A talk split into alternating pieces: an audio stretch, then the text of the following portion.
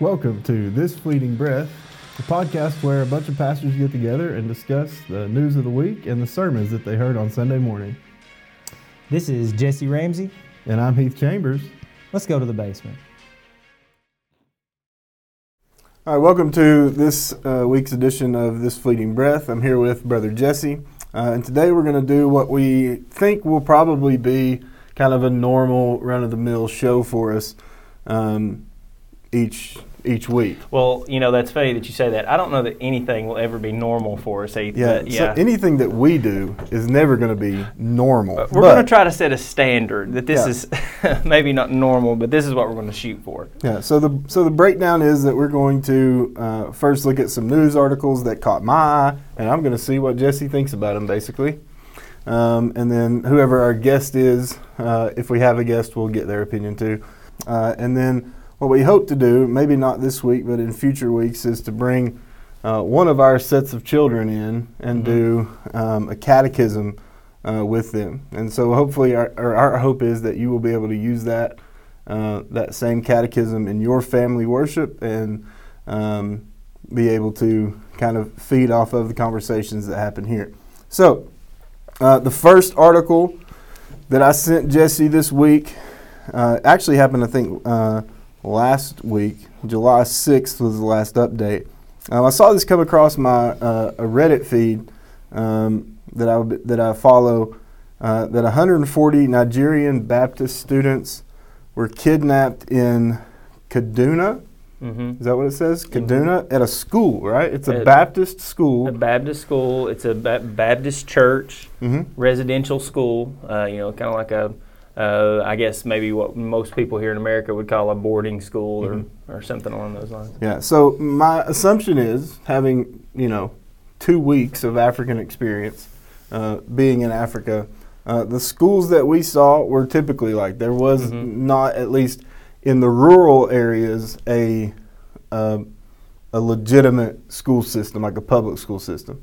Um, so what we saw is mostly religious affiliated boarding schools, and we actually went to one um, while we were there, and I don't know you know what the affiliation was, uh, but but that's sort of typical for uh, schools in Africa, at least in the area that we went. Mm-hmm. Um, so so it says more than hundred students at a Baptist boarding school in Nigeria's northern state of Kaduna were, were captured early Monday morning in what Nigerian church leaders call the worst kidnapping of Christians to date.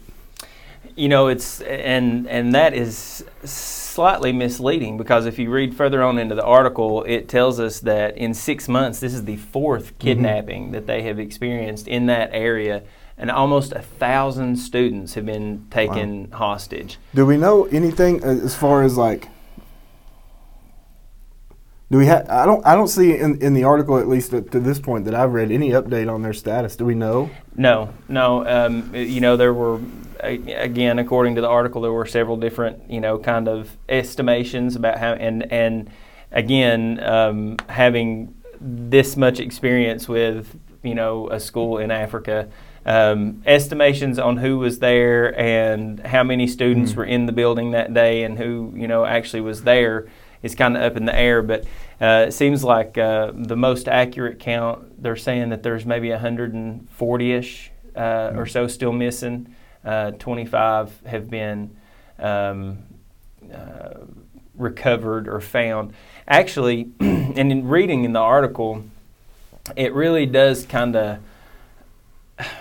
you know they're they're of course they're going back and forth they're trying to be political about it and you know Mhm. oh this is not uh, religious persecution kind of deal this is not you know these are uh, bandits they're calling them Mhm. bandits and and you know uh, of course you know there, there have been some ransoms that have been abducted but what they're kind of the common thread through uh, through this is that the non-christian children seem to be making their way back home Wow. while the Christian children have not not been found yet. I believe there was. Let me uh, let me check and see. I, I highlighted it. Um, talking about the girls' school. Did you read that? hmm Yeah, this is um, from it's a Christianity to, Christianity Today article. So. Mhm. Uh, I can't find that one piece of information. I'm, I'm wanting to think. Uh, I'm wanting to think it was about a 200 girls. Did they Mm. say 200 girls that were abducted from an all-girls school, um, and they, you know, the parents are of course asking for help, and and and they're just not getting it. And they've not been. It's almost like they're not even looking for them. Yeah. It um, it's really, for me at least, um, sort of a, a humbling sort of thing. You know, obviously there are uh, increasingly in the United States of America uh, persecutions that that are coming uh, towards Christians, especially uh, Christians who proclaim, you know, Christ as the only um, the only solution for humanity's uh, fallenness. But at the same time, uh, I'm not worried when I go to school every day that armed gunmen are going to come and kidnap the students. Um, it's just not something that necessarily crosses my mind. So Nor should it. yeah, and so and so we live in a country that is that is for the most part um, not seeing this kind of persecution, and so I think that sometimes we have um, sort of uh, convinced ourselves that the whole world is like Newport, Tennessee, or that the whole world is like the United States of America, and that is simply not the case. We see articles every day that are talking about um, the persecution that is happening in for religion in general, but but namely in the name of Christianity. Um, it's just it's humbling for me. It's humbling to see this. It moves me to prayer, and I hope that it moves our people to prayer. I mean, this is, uh, you know, this is It's devastating. yeah. I mean, you know, there's a there's another piece in the article that talks about a um, talks about a church just a couple of weeks before in the same neighborhood um, where the church was attacked, left one member dead, and four kidnapped, and still unaccounted for Mhm. uh, at the time that this article was written.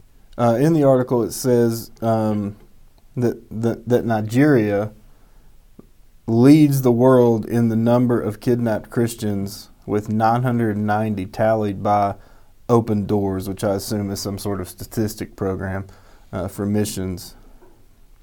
Um, Yeah, that it's it's they've really there's a lot of oppression there. Yeah. Basically, is the is what we're getting from this article. Um, Nigeria has moved into the top ten uh, worst uh, worst places for Christians to be. Yeah, it, Uh, there's actually a link in this article to the most difficult places to be. I think it was maybe Baptist, but uh, uh, not one article I read was Baptist. This one is the 50 countries where it's most dangerous to follow Jesus in 2021. The report was put together by by Baptist organization. Okay. Uh, but they talk a lot. It's the Ful- oh man, I just had it. There it was. The Fulani uh, sect. I'm, I'm sure I'm butchering that. Mhm. Um, but they're comparing them a lot to um, this um, the I can't say that uh, another another group of Christians in um, or excuse me, a group of uh, Muslims in um, West Africa uh, that said that they they have a comparable strategy, and it is to demonstrate a clear intent to target Christians and potential symbols of Christian identity, Mm.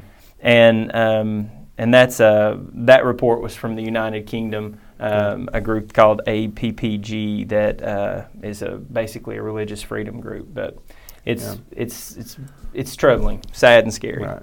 I mean, and so for me at least, it is, um, it's a call to prayer. We have to be in prayer. We have it so good here in America Mm. um, to be able to have the freedom, though we may not for long. We have currently the freedom to worship. We have the freedom to do do so safely, at least in in the majority uh, of places.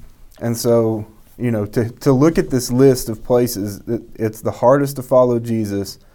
Uh, number nine on the list is Nigeria. hmm Um, you know, and some of these places, I can't imagine. North Korea, Afghanistan, Somalia, Libya, Pakistan, Yemen, uh, Iran, Nigeria, India. I mean, you, you look at that and it's a mix of, other than North Korea, it's basically a mix of African and Middle Eastern Mhm. countries. Yeah. And, you know, to think about hearing your report about, you know, on the last podcast about the Send Conference, hmm how many couples were headed straight into some of these very countries, Yeah. you know. Um, anything else you have on that? No. I, it's it, I implore you, as a church, as Lincoln Avenue Baptist Church, I know that you're praying for uh, for Aaliyah. I know that you're pr- praying for Tanzania, but we have a whole world where our brothers and sisters are being persecuted, where they're being um, they're being killed in the name of Jesus, uh, and so we have to be people who are willing to to pray. And so I would I would implore you as as a church body, pray for these. As you come across these articles, our first reaction should be to hit our knees and pray. Yes. Yeah. All right. In other news, Jesse, maybe a little more um, church focused Yeah. rather than mission focused here. Yeah. Um, Not quite so heavy. yeah, I read an article this week and I sent it to you called the title of the article is Five Non Essentials of uh, the Christian Faith. It's by, uh, let's see, Truth for Life. So that's Alistair Begg, right? I think so. Okay. Five non essentials of the Christian faith. Uh, and so he starts out the article very plainly, uh, plainly stating that doctrine matters. Um, so he says, We must state plainly up front that even though our doctrinal rigidness is a danger, doctrinal indifference is a mistake. And he, you know, he goes on to quote Paul in Titus, where he says, We must hold firm to the trustworthy word as taught, so that he may be able to give instruction in sound doctrine and also to rebuke those who contradict it. So,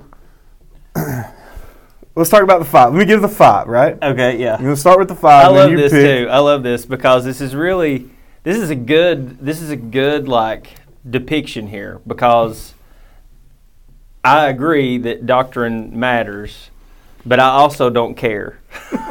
I, I do, but at the same time, I I can I read this article and was like, oh yeah.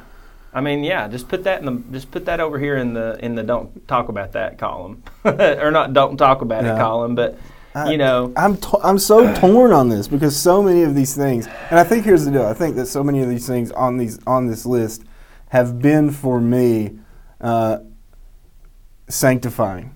uh, well, That they're hard to say they don't matter. this doesn't matter. But at the same time, at the same time, I understand that. Look, as as uh, the church continues, and as persecution uh, continues, uh, there will have to be some unifying things that happen, and you know, maybe these five are things that that we need to start with. I'm I'm going to leave it up to I want the, I want you know comments on YouTube. I want people sending me and you text with their opinions. Oh goodness. You know, I want to I want to know how we feel about this because I, I'm torn. You know, so so the most important thing is I want you to to hear that he does say that doctrine matters. He says the church does not possess an authority of itself; rather, the church is under the authority of the scriptures, and we ought only go as far as the Bible is d- determining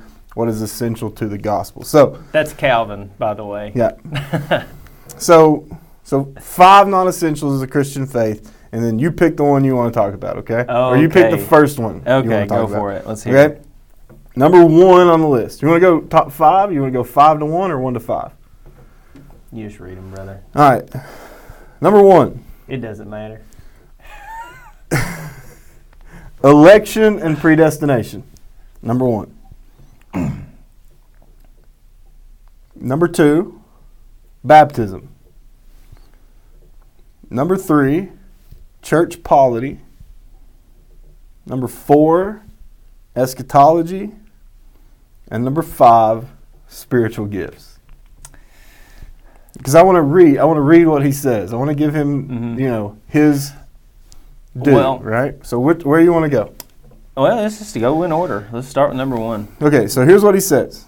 He says the utter sovereignty of God over the salvation of His people is a precious truth that, when understood properly, cuts down our pride and in turn causes us to be more gracious to others.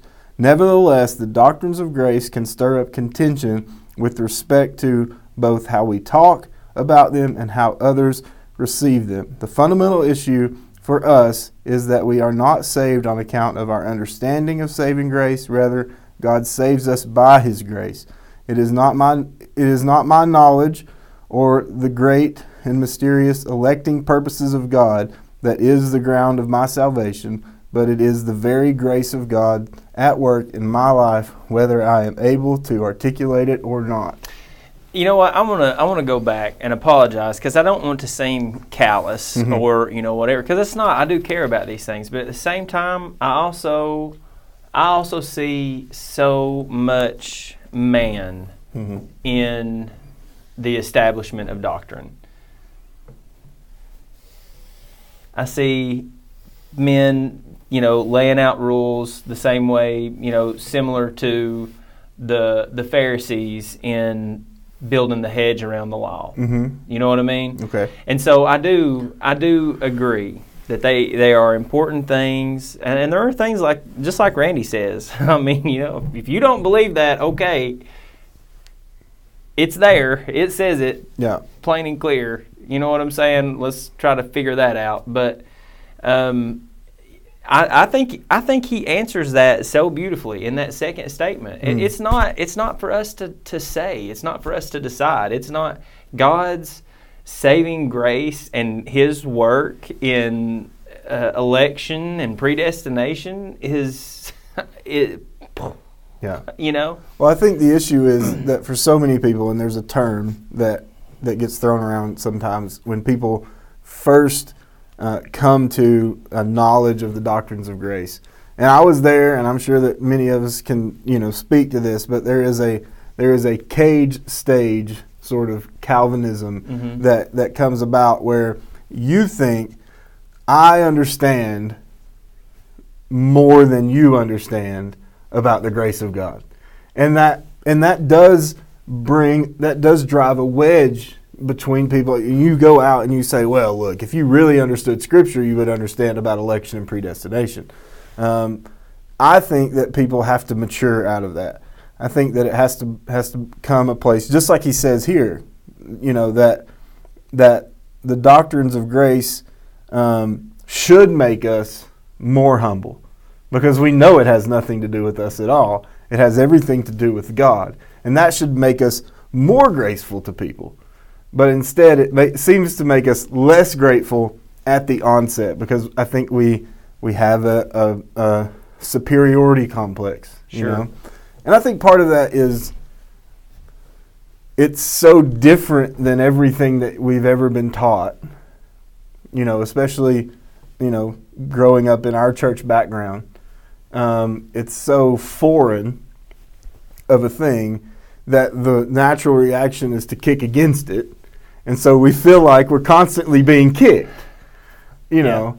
And so and so that brings about sort of a a superiority complex. But really and truly, you know, when I when I teach and when I preach, um, election and predestination are always in my mind, but they're never, uh, or rarely are they forefront in my mind.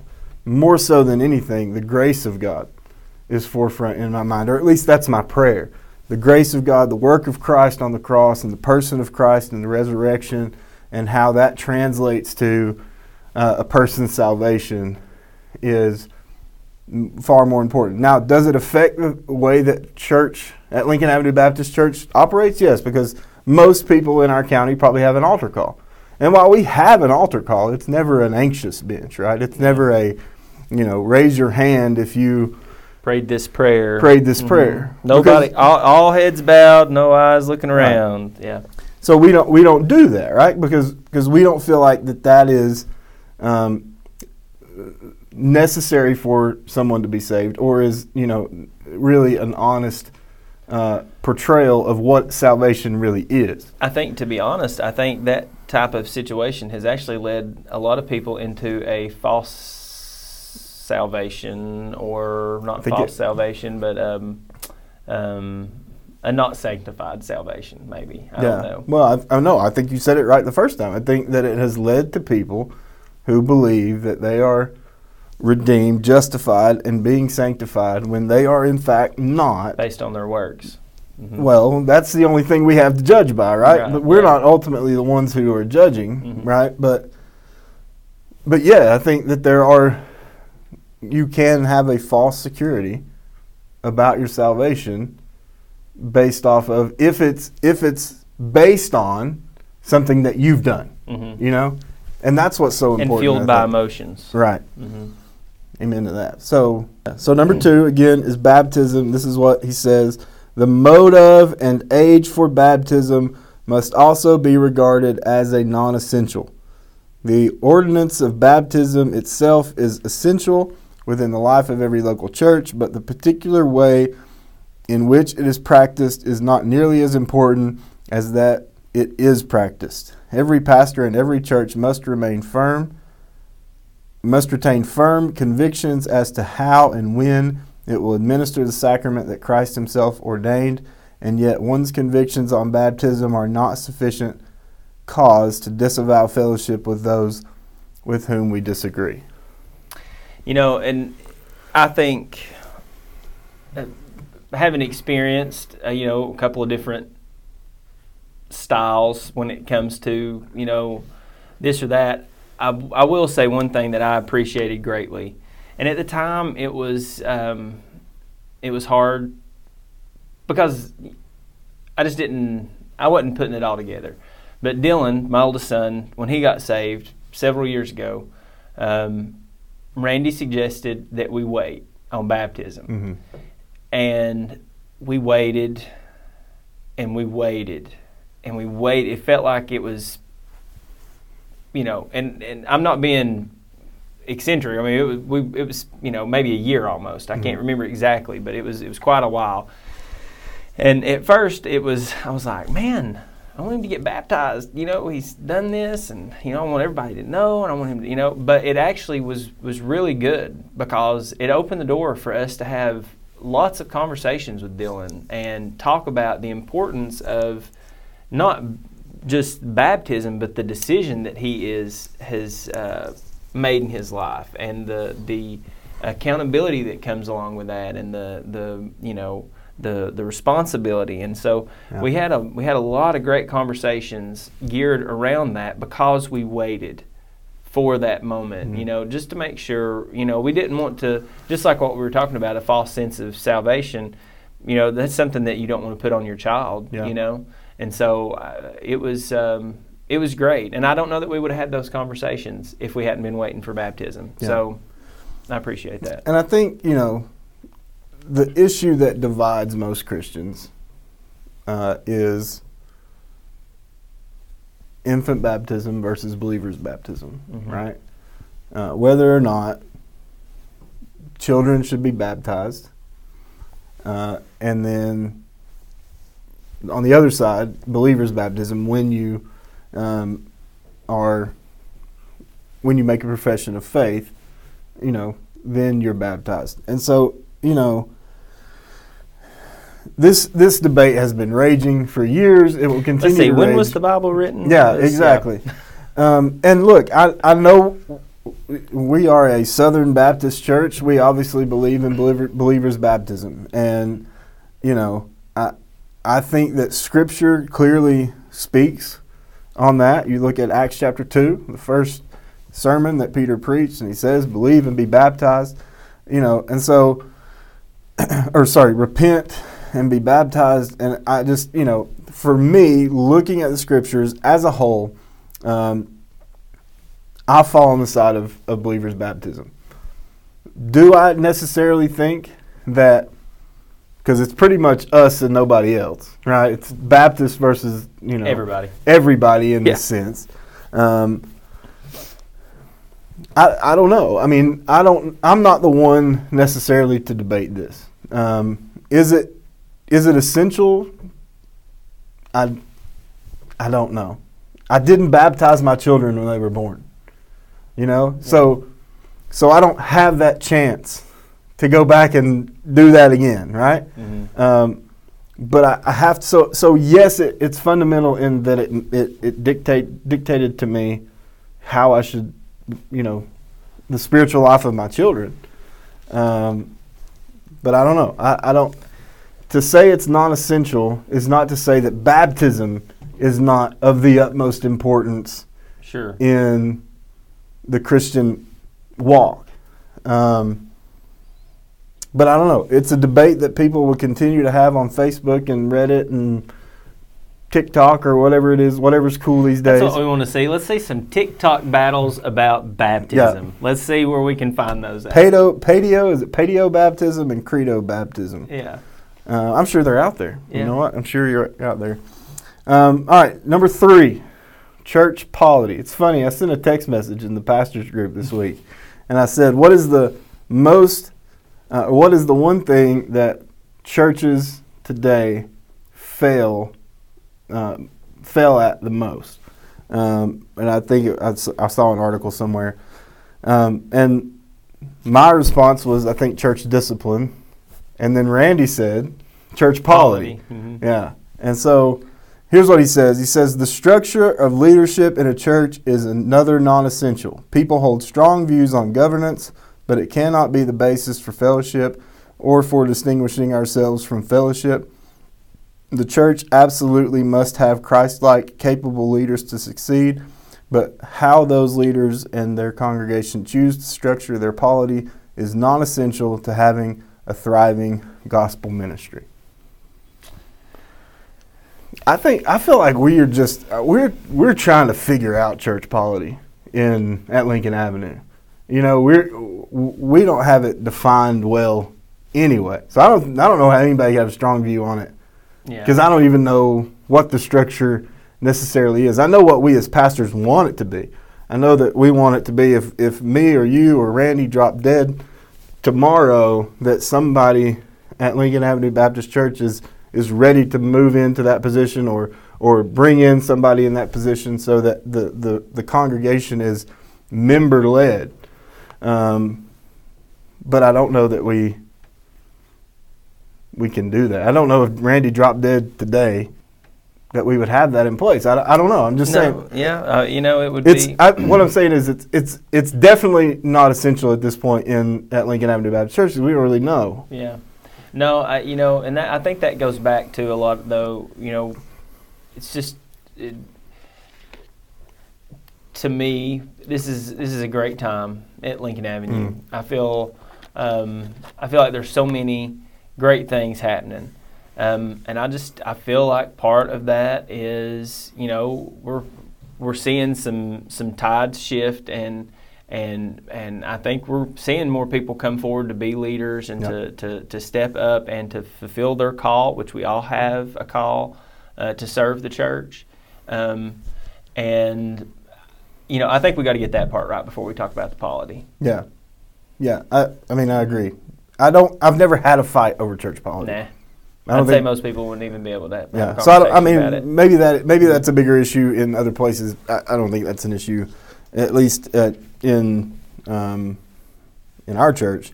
And I would say, you know, as far as its essentialness, Mm-hmm. it's not even on the list. Yeah. Uh, so number four, this one, uh, eschatology. You know, Again. it is. I know where I I lean, but at the same time, I, I, I couldn't tell you definitively, you know, why you're wrong in with another view. Pre-trib, post-trib, or post-mill, ah-mill. You know, I, I'm I, I skirt that line somewhere between ah-mill and post-mill, but For for those of you out there that are not familiar with eschatology, you can Google it. Uh, yeah, you can. No, It's- but kidding. it's, it's basically the um, basically the the doctrine, the ideas, the thoughts around the, in how the, the, yeah. the coming of Christ. yeah, exactly. Um, you know, is that premillennial? Is that postmillennial? Is that mid-millennial? Is that pre-trib, post-trib? Uh, is it a actual millennium? Mm, You know, I mean, there's so many questions out there about that, and so, but you know what? Jesus wins. Jesus wins. They Yeah. wrote. That's really cool. My wife loves to read the last page of the book first. Drives me crazy. I don't know why anybody would want to do that. Feels like it ruins the book, you know. Yeah. But Wendy does that, and then she'll she'll read the last page or maybe even the last chapter, and it, she'll make her decision. Then, do I want to read this book or do I not? Depending on how the you know. Wow. Well, good news. We know how it ends. Yeah. Uh, look, there there is a lot. There's a lot of wonderful um, gifts of grace that come in digging through eschatology. Um, and I know, at least for me, it has been a, a refreshing um, sort of well of, of life for me in the spirit that, you know, to think about these things. But ultimately, the, the thinking is how Christ is going to reign on earth, on earth for a millennia, or you know how we are going to to live in His Experience kingdom and experience it. Mhm. Um, so you know, to die on a hill down here about exactly how that's going to happen uh, is not nearly as as It's not very productive, is well, it? it- it's not. Though I think personally, for me, it, it it has been. But I don't go, you know, I don't come to you and say, hey, let's talk about whether or not you're on mill or post mill, and I want to debate you on this. Yeah, you know, I think that's a lot of the problem with, and not necessarily problem. I think that's a lot of of the issues that uh, maybe I see with different doctrines. You know, to me, yes, they are important. Like I said, I'm not like you say. I'm not going to die on the hill. I'm not going to hang. You know, on some of these things. Now, you know, there are some that are essential, Yeah. but you know, Jesus is the only way. Yeah. You know, uh, Jesus is Lord. Jesus Right. is Lord. Yeah, I mean, you know, there's a few that are, you know, they're n- non-negotiable. Yeah. You know, but for for self, for growth, and for um, that yearning that that God puts within us to to know Him better.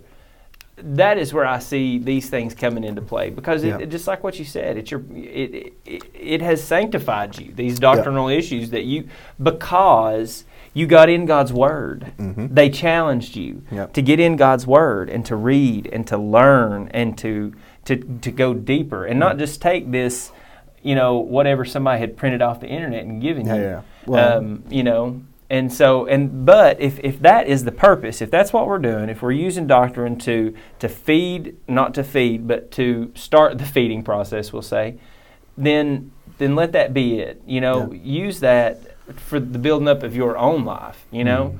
and if that overflows into your conversations, Good. that's okay. Yeah. Don't make that your conversation. Yeah. Well, yeah, and you know, iron sharpens iron, right? Mhm. All right, so I want to give him his moment here. Um, the question of when Jesus is coming back, particularly whether he's coming before the millennium or after the millennium or in the middle of the millennium, which is the right one, by the way, uh, must also be regarded as a non essential. We can't even agree if it's a literal millennium. You know, and he says some more here, but I think he, he nailed it on the head we don't know. No man knows the hour or the day. Um, Don't Uh, want to know. yeah, well, Could true. you imagine that burden? All right, so number five, last one, spiritual gifts. The use and application of spiritual gifts today is a subject that evangelical Christians often put at the center of their church life, making it a touchstone of orthodoxy. Surely, abuse of the gifts exists, and we should call out evident uh, malpractice as we see it. Still, the mere possibility of recklessness or neglect on either side does not require that we separate ourselves from those who hold a different position than we on the spiritual gifts. Provided our unity is in the gospel of the Lord Jesus Christ, we need not feel that we have to press people to our own conclusions. I don't, I don't know if that's like a nod towards uh, Pentecostalism or yeah, I, I don't know. That that article got a little bizarre to me on that last point Yeah. because I was like, well, So I, I again, okay. So so here we go. The five, right? I want to Mhm. I want to eh okay, maybe or I agree. Okay. Okay. So so this is going to be a hands up, agree, hands down. right, this is going to be this is going to be our determination of whether Okay. or not we think that these things are essential okay. in the are they eh?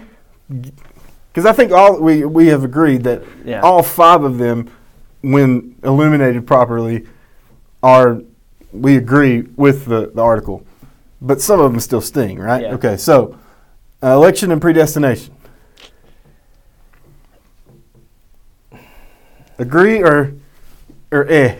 Agree that it's not essential.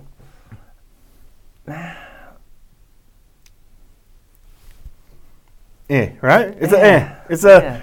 I have a hard Eh. time with that one. Yeah. Number two, baptism. Meh.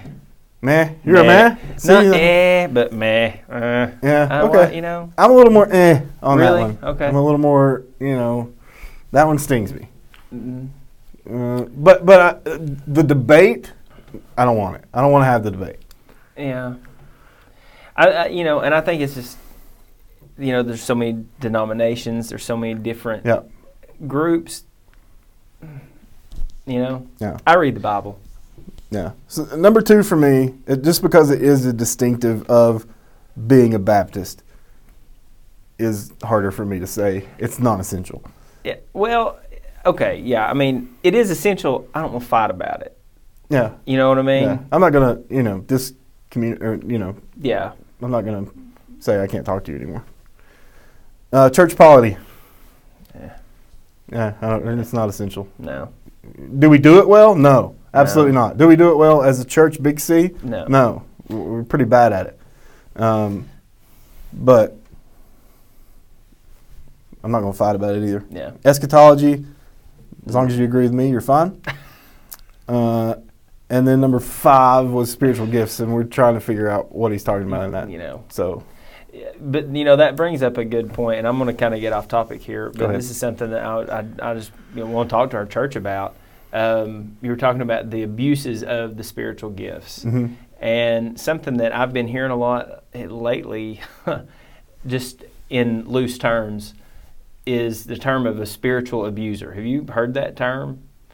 spiritual abuser. A spiritual abuser. We're some- talking like a like a a physical abuse, but not that way. Like a, a spiritual yes, abuse in the same sort of vein. Yes, like you're yeah. using spirituality Yes. to abuse your spouse or your children. No, never heard of that. Yeah, yeah. Or um, but what they're seeing is, you know, that's happening. It's kind it's kind of commonplace in churches with their leadership, or it's in some churches commonplace with their leaderships that they're using Mhm. these tools to kind of keep people. Uh, I guess you know. It, I mean, it's it's like mental abuse. The same way a husband would abuse a wife to make her feel like she had to stay in this situation. Okay, Um, I'm, and I, I think I'm tracking with you. yeah, and so I'm wondering if in this article that is what they're talking about a little bit the the abuse of spiritual gifts, and I, I wonder if there's some correlation there. See, I don't see. I was at the see. I was at the total opposite end of the spectrum. I was thinking like, you know, worship bands should be turned around backwards so they don't, you know, seek glory. Yeah, I was kind of at that end, like, like, are we having this this singing on Sunday night so that so that Brother Jesse can be seen for the great singer that he is? yes. Uh, that's where I was. Yeah. Okay, and I get that, but there was that one that one piece when they said at the end, um, um, there was just something in there that led me to believe that maybe that, that there was some of that happening somewhere. You know, like maybe maybe maybe somebody's spiritual gift is not something that they're comfortable with just yet. I could think of you know, so I immediately jumped to, you know, sort of cult type of hmm churches Mhm. where you know, Well, and you can see where a a spiritual abuser yeah, yeah, I, would fit into that scenario. I think you're probably right. I think you're probably thinking the way that uh, that Alistair Begg. I'm pretty sure it's Alistair. Yeah, it's Alistair Begg is thinking that he's probably seen it in his church. He's probably seen it, you know, in other places. He's much more tuned in than we are to what's happening nationwide as far as Mhm. uh, spirituality. I just thought, you know, when I first read it, I was like, it's kind of weird. I never. Well, and I wouldn't have thought about it that way if I hadn't heard that term a couple weeks ago. You know, but just the the combination of those words, something you don't hear, spiritual Mhm. music.